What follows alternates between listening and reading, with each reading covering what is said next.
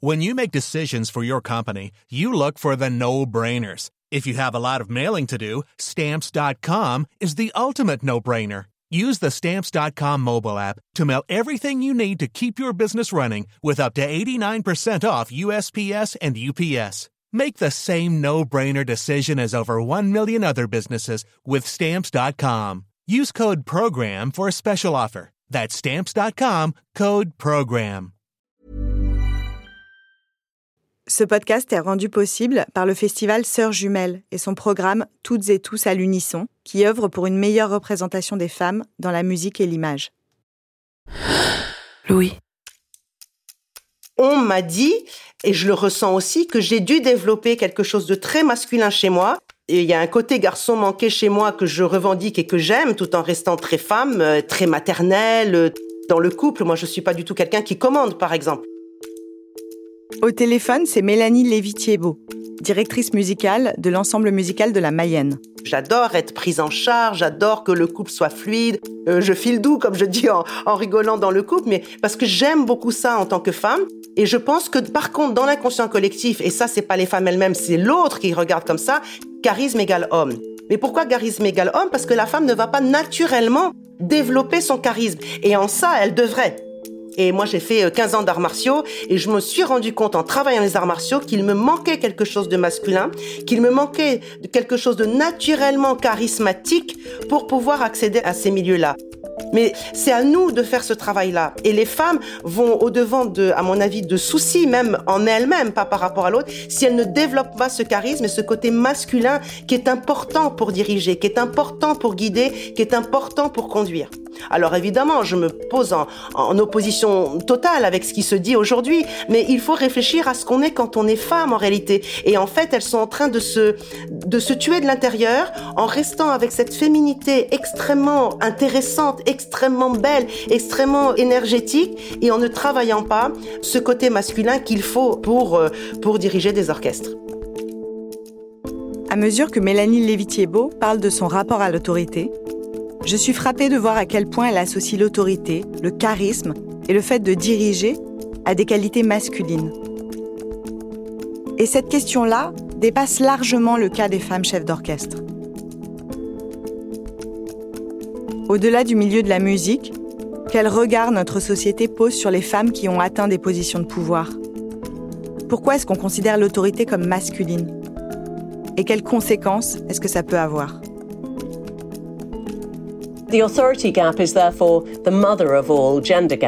Le déficit d'autorité est donc la mère de toutes les inégalités de genre. Parce que si les gens ne vous prennent pas autant au sérieux que les hommes, s'ils ne vous pensent pas aussi compétente ou aussi experte qu'eux, ils seront moins enclins à vous embaucher ou à vous promouvoir et ils vous paieront moins qu'eux.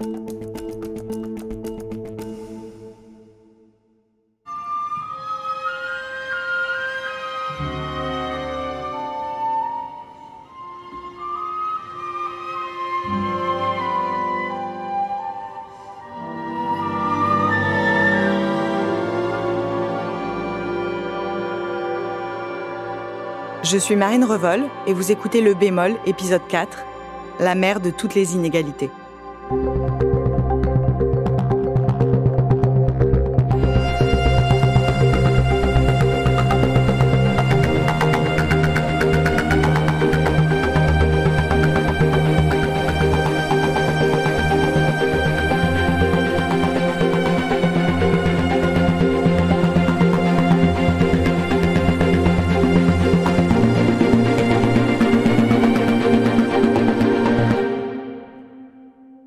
Il y a quelque chose euh, qui a été si profondément masculin dans le fait d'être là, dressé, tout seul, face à une foule, et d'être capable de tenir par la voix, par le geste, par l'attitude, par le rythme du phrasé. Il y a une, incarnation de la leadership, de l'autorité, ce qu'on appelle le charisme, qui est quelque chose que nous associons, euh, je pense, nous, euh, en tout cas ma génération, je ne sais pas, les, personnes plus jeunes, euh, je- je l'espère, n'ont pas cette espèce d'évidence qui fait que si on ne fait pas attention, on va toujours, toujours associer les idées dans une certaine direction. Le charisme, la capacité d'en imposer, de s'imposer, paraît être quelque chose euh, qui va avec la virilité.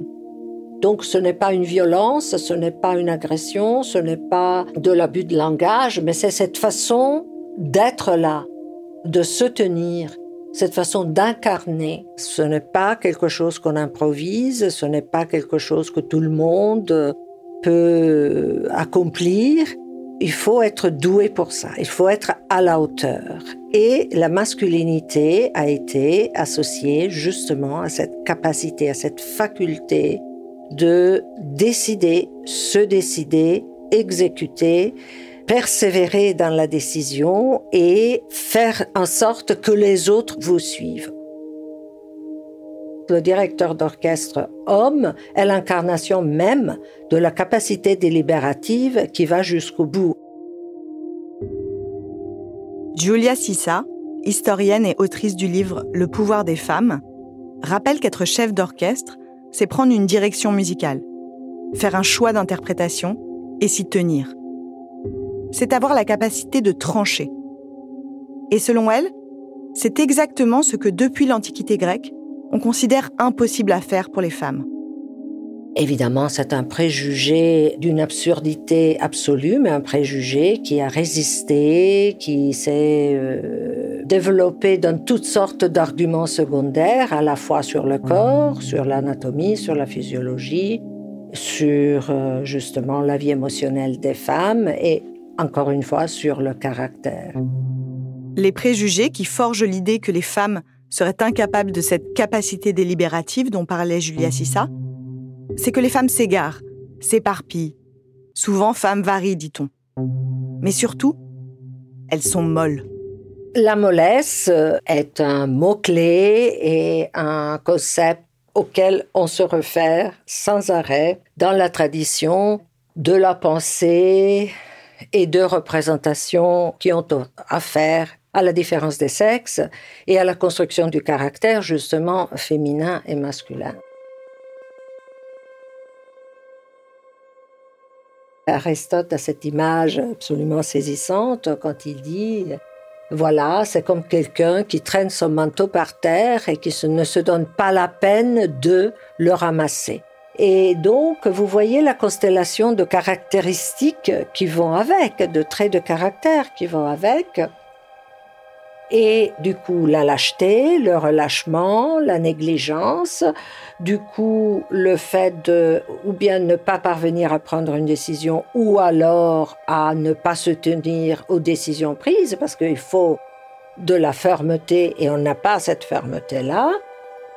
Le pire, c'est qu'il y aurait une explication parfaitement logique à ça. C'est-à-dire que dans cette tradition, les corps masculins, tous les corps masculins, humains et non humains, sont plus doués de chaleur naturelle. Les corps féminins, humains et non humains, sont moins doués de chaleur naturelle. Alors c'est vrai. La température des mains est par exemple plus basse de 1,6 degré chez les femmes que chez les hommes ce que montrait déjà une étude de l'Université de l'Utah en 1998. Mais cette différence d'équipement thermique serait, selon Aristote, ce qui confère aux hommes leur ardeur, leur fougue, et donc leur possibilité d'exercer le pouvoir. Alors que les femmes, elles, sont plus humides, plus molles. Tout flotte, rien ne se fixe, rien n'est certain. C'est 1,6 degré qu'il manque aux femmes enclenche toute une série de conséquences physiques et comportementales selon la pensée aristotélicienne. Vous me direz, bon, Aristote c'est un philosophe, euh, il a vécu au IVe siècle avant notre ère. Est-ce que la pensée aristotélicienne euh, a un sens pour nous? Est-ce que ça a eu un impact historique qui fait que nous sommes toujours en train d'en parler? Eh bien, la réponse est oui, Absolument oui. Et la chose qu'il faut toujours garder à l'esprit est que grâce à cette puissance systématique de la pensée aristotélicienne, eh bien cette pensée est rentrée dans le christianisme et a structuré, parce qu'on peut vraiment utiliser ce langage, a structuré la pensée chrétienne qui est devenue la plus importante, la plus déterminante en termes de doctrine et d'autorité dans la pensée chrétienne, surtout catholique. Donc, ces règles sont là pour nous, chez nous, à l'intérieur de notre âme. Elles sont là par nature, nous les comprenons par la raison et n'oublions jamais, ce sont des règles.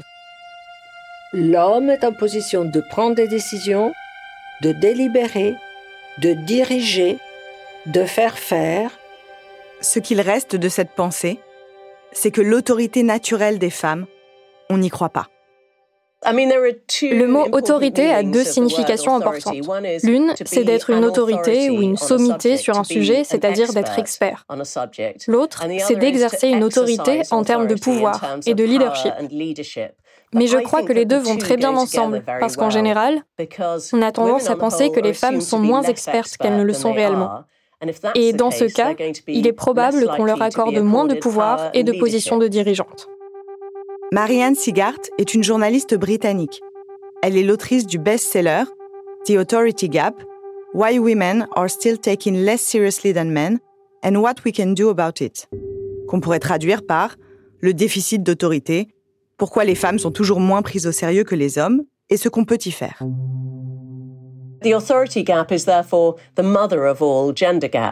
Le déficit d'autorité est donc la mère de toutes les inégalités de genre. Parce que si les gens ne vous prennent pas autant au sérieux que les hommes, s'ils ne vous pensent pas aussi compétente ou aussi experte qu'eux, ils seront moins enclins à vous embaucher ou à vous promouvoir et ils vous paieront moins qu'eux. Et le déficit d'autorité repose sur des notions totalement erronées d'infériorité féminine. Les femmes sont tout aussi compétentes que les hommes. Dans certaines professions, il a même été prouvé qu'elles étaient en moyenne plus compétentes que les hommes. Et elles sont tout aussi intelligentes qu'eux. Mais on a encore ces stéréotypes incroyablement désuets qui créent ce biais inconscient, qui nous fait automatiquement supposer que les hommes seront plus experts et plus compétents que les femmes. Ce que Marianne Sigart m'a expliqué, c'est que peu importe qu'on soit jeune, vieux, de gauche, de droite, peu importe qu'on soit persuadé que parce qu'on est sensibilisé aux inégalités de genre, on ne peut pas avoir de biais sexistes. Peu importe même qu'on soit un homme ou une femme. En fait, nous avons tous des biais inconscients qui nous font douter de la légitimité d'une femme lorsqu'elle est en position d'autorité dans l'espace public. On se dit, oh, je suis vraiment intelligent et progressiste. Ou, ou même, je suis une femme, donc je ne vais pas avoir de préjugés contre les femmes. Ce n'est pas um, vrai. Même moi, j'ai des préjugés contre les femmes et j'écris tout un livre pour le dénoncer. Mais lorsqu'une jeune femme est interviewée à la radio et que, contrairement à celle des hommes, sa voix est assez aiguë, ce qui lui donne un air un peu enfantin, je me prends parfois à penser oh, je me demande si elle sait de quoi elle parle. Et puis je me dis non, stop. Écoute ce qu'elle est en train de dire et ne la juge pas sur la hauteur de sa voix. Je corrige ce bien inconscient. Mais ce préjugé existe bel et bien parce qu'on a tous grandi dans le même monde. L'une des raisons, c'est que nous utilisons toutes et toutes des heuristiques pour raisonner. Ce sont des stratégies cognitives, c'est-à-dire des raccourcis qu'utilise notre cerveau pour prendre des décisions plus rapides et plus efficaces.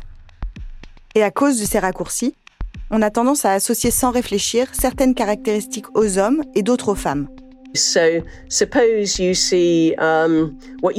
Imaginez que vous voyez ce que vous pensez être une énorme bête courir vers vous. Vous allez vous mettre à courir avant même de vérifier ce que c'est. C'est parce qu'il est comme gravé en nous que les lions et les tigres sont dangereux. Uh, et c'est comme ça que naissent les stéréotypes. Il est plus facile et plus rapide d'associer les femmes à certaines caractéristiques sans considérer individuellement la personne en face de nous. C'est plus rapide et plus efficace.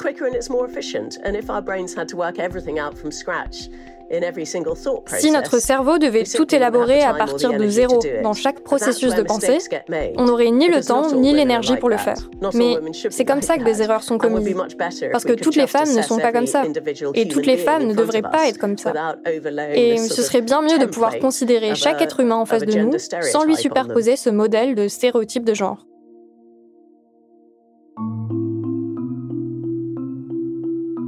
Ces stéréotypes, nous les intégrons dès l'enfance. Une étude publiée en 2010 dans le Journal of Genetic Psychology montrent que quand on demande aux parents d'estimer le QI de leur enfant, ils estiment celui de leur fils à 115 et celui de leur fille à 107. Cela veut dire deux choses. Déjà que nous avons tendance à surestimer nos enfants, car le QI moyen se situe plutôt autour de 100. Mais aussi que dès la petite enfance, les petites filles grandissent avec l'idée qu'elles sont moins intelligentes, ce qui est faux, en moyenne les garçons et les filles ont le même QI, et que les garçons grandissent en pensant qu'ils sont plus intelligents que les filles. Quand on a demandé des années plus tard aux enfants de l'étude d'estimer eux-mêmes leur propre quotient intellectuel, les hommes se sont attribués un QI de 110 contre 105 pour les femmes. Cela veut aussi dire que les femmes ont moins confiance en elles.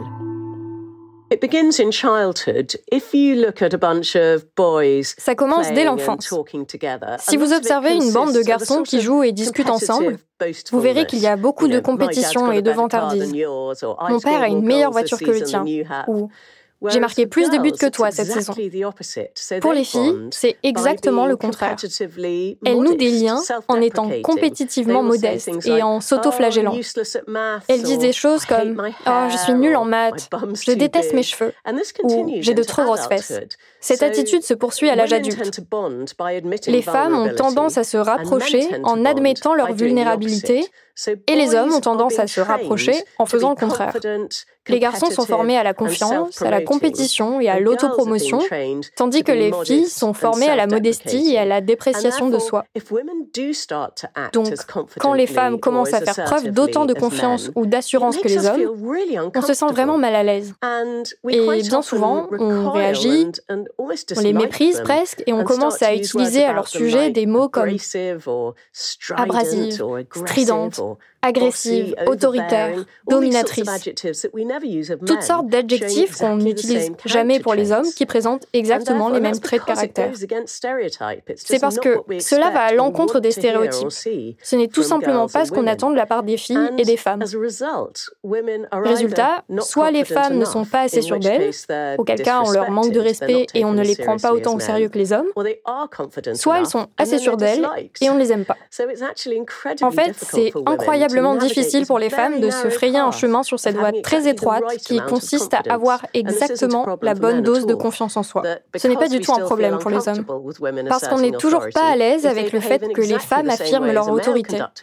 Si elles se comportent exactement de la même manière qu'un chef d'orchestre masculin, c'est interprété de manière très différente. Soudain, on parle d'autoritarisme plutôt que de simple exercice d'autorité. Parce que nous n'aimons pas l'idée que les femmes exercent cette autorité sur nous. En bref, les femmes ne peuvent jamais gagner. Leur autorité de chef sera soit inexistante, soit contre nature. Dans une interview au Figaro, la chef Nathalie Stutzmann dit d'elle-même, sans qu'on lui ait posé directement la question, Je ne suis pas autoritariste, mais j'ai une autorité naturelle que je dois à mon physique, elle est grande, ma voix, mon regard, et que je dois garder pour faire ce métier. Cela me permet de ne pas trop en faire de ne pas avoir à être désagréable pour me faire respecter. Je pense qu'à la place de Nathalie Stutzmann, aucun homme n'aurait pris la peine de justifier son autorité, ni de s'en excuser. Lucie Leguet, chef d'orchestre. Des fois, on est très sévère envers les femmes qui sont pas très bonnes dans leur euh, discipline. Mais j'ai envie de dire, il y a beaucoup de chefs qui sont mauvais. Donc en fait, elle a le droit d'être mauvaise. Et c'est vrai que nous, on a toujours peut-être un peu plus peur de faire ses preuves parce qu'il faut surtout qu'on soit irréprochable, zéro faute, zéro erreur. Et donc, certaines femmes, certaines collègues, je vois, elles surjouent un peu l'autorité. Elles surjouent un peu tout. Et elles sont pas elles-mêmes, je trouve, parfois. Et ça me rend triste parce que j'ai l'impression qu'elles veulent prouver quelque chose. Yacine Travet, sociologue. Si elles exercent les choses de manière trop directive, la, la direction de manière trop directive ou autoritariste, on va dire, bah, c'est parce qu'elles ont un manque naturel d'autorité ou elles veulent faire comme si elles étaient des hommes, donc ça fonctionne pas. Et si en même temps, ce qu'on attend souvent des femmes chefs, d'être dans l'écoute, dans le dialogue, dans l'échange, dans la négociation avec les instrumentistes, par exemple, on va dire ouais, mais quand même, elle sait pas s'imposer et puis euh, c'est pas un vrai chef. Donc parfois, la marge de manœuvre, elle est quand même assez ténue. Les femmes chefs sont en permanence prises dans des injonctions contradictoires. Il faut diriger comme un homme, mais savoir conserver une part de féminité. Être ferme, mais pas hystérique. Être sensible, mais pas comme une fille. Faire preuve d'autorité, mais ne pas être autoritariste. Et garder un équilibre sur ce fil, c'est un travail de tous les instants. Marianne Sigart. It c'était intéressant. J'ai interviewé Marine Alsop, uh, qui était la chef de l'orchestre symphonique de Baltimore et qui a été la première femme chef d'un grand orchestre symphonique américain. Elle dit que cela se traduit même dans les gestes qu'elle utilise en tant que chef d'orchestre. Elle dit que si un homme se lève devant l'orchestre et fait sonner fort les cuivres, tout le monde se dit oui, oui, c'est bien. Et si une femme fait cela, elle est souvent traitée de tous les noms. C'est pourquoi, dit-elle, j'essaye de travailler dur pour moi-même, dans ma direction d'orchestre et avec mes élèves, pour dégenrer les mouvements et éliminer tout geste délicat ou tout ce qui pourrait donner ne serait-ce qu'une impression de féminin. Parce que si un homme fait un geste délicat, il est sensible. Mais si une femme le fait, c'est léger. Ce n'est pas sérieux. J'ai donc demandé comment on pouvait obtenir un gros son de cuivre, parce qu'il est évident que c'est le contraire de délicat. Elle m'a répondu, eh bien, il faut y aller, mais il faut y aller sans colère, parce que c'est interprété comme trop agressif. Alors qu'un homme faisant cela, on peut l'imaginer jetant ses bras en l'air et fronçant les sourcils. Les gens ne se diraient pas ⁇ Ah, c'est horrible, il est en colère ⁇ Ils penseraient plutôt ⁇ Non, voilà qu'il tire le meilleur parti de l'orchestre. Sophie Janin, chef d'orchestre. Qu'est-ce qui est masculin, qu'est-ce qui est féminin? Euh, J'ai eu une masterclass dans ma jeunesse où euh, une chef d'orchestre m'avait demandé, enfin pas seulement à moi, mais à, d'autres euh, participants, de faire attention à gommer nos gestes féminins de notre direction. Et moi, je, naïvement, en fait, je ne sais pas ce que ça veut dire. Parce que si c'est d'avoir un poignet souple ou d'avoir la fluidité dans le geste, bah à ce moment-là, Carlos Kleiber, est, il est féminin aussi. Donc en fait, je ne sais pas trop ce que ça veut dire, ces codes-là. Ou en tout cas, je refuse de vouloir comprendre. Pour contrer les perceptions genrées qui pèsent sur elles, certaines chefs peuvent aller jusqu'à travailler et contrôler le moindre de leurs gestes ou de leur apparence. Par exemple, pour ce qui est du costume d'une chef, comme les working girls des années 80, certaines choisissent délibérément de faire oublier leur féminité en adoptant un costume issu du vestiaire masculin. Yacinthe Travet. Je vois par exemple Claire Gibault, on a beaucoup discuté de ces questions ensemble. Quel costume elle choisissait? Donc elle, a longtemps choisi d'avoir une robe redingote sur pantalon pour allier et associer du masculin et du féminin euh, avec les guillemets euh, qu'il le faut dans la qualification de ce qu'on pense masculin-féminin dans le vêtement. Chloé Dufresne, chef d'orchestre. À un moment, je, oui, j'essayais, enfin, je m'habillais avec des vestes un peu carrées. Je sais pas que j'essayais de ressembler à un homme parce que j'ai toujours voulu euh, montrer ma part de, féminin, si je puis dire, dans ma manière de m'habiller. J'ai jamais voulu être quelqu'un d'autre en réalité, mais peut-être je m'habillais de manière un peu plus euh, stricte ou, euh, ou en tout cas sérieuse au début.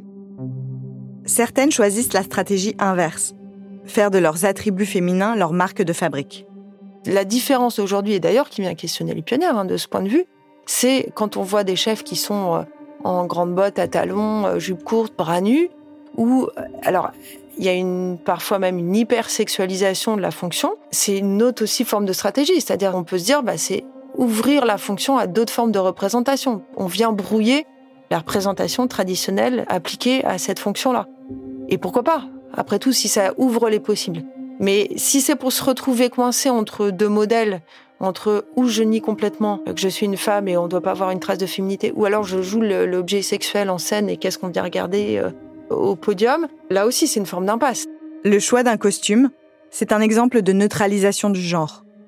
Mais il existe tout un panel de stratégies individuelles que les femmes peuvent mettre en place pour asseoir leur autorité, comme adopter une gestuelle plus belliqueuse, ou moduler leur voix pour la rendre plus grave.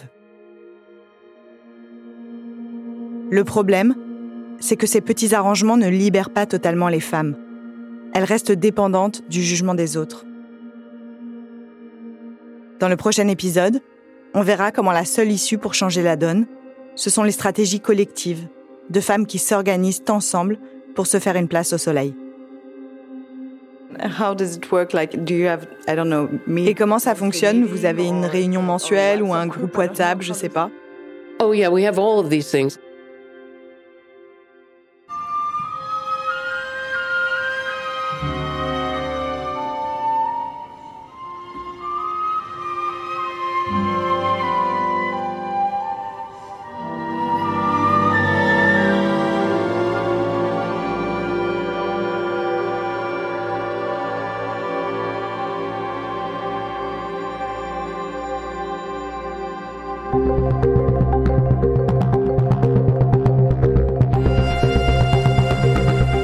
Venez d'écouter Le Bémol, un podcast de la série Injustice, produit par Louis Média. C'était l'épisode 4, La mère de toutes les inégalités. Il a été réalisé par Clémence Relia. La musique a été composée par Clémentine Charuel. Pour écouter les prochains épisodes, abonnez-vous à Injustice sur votre application de podcast préférée. À très vite. When you make decisions for your company, you look for the no-brainers. And if you have a lot of mailing to do, stamps.com is the ultimate no-brainer. It streamlines your processes to make your business more efficient, which makes you less busy. Mail checks, invoices, legal documents, and everything you need to keep your business running with stamps.com. Seamlessly connect with every major marketplace and shopping cart. Schedule package pickups and see your cheapest and fastest shipping options from different carriers. With rates up to 89% off USPS and UPS rates. And with the Stamps.com mobile app, you can take care of mailing and shipping wherever you are. Make the same no-brainer decision as over 1 million other businesses with Stamps.com. Sign up with Code PROGRAM for a four-week trial, plus free postage and a free digital scale. No long-term commitments or contracts. That's Stamps.com. Code PROGRAM.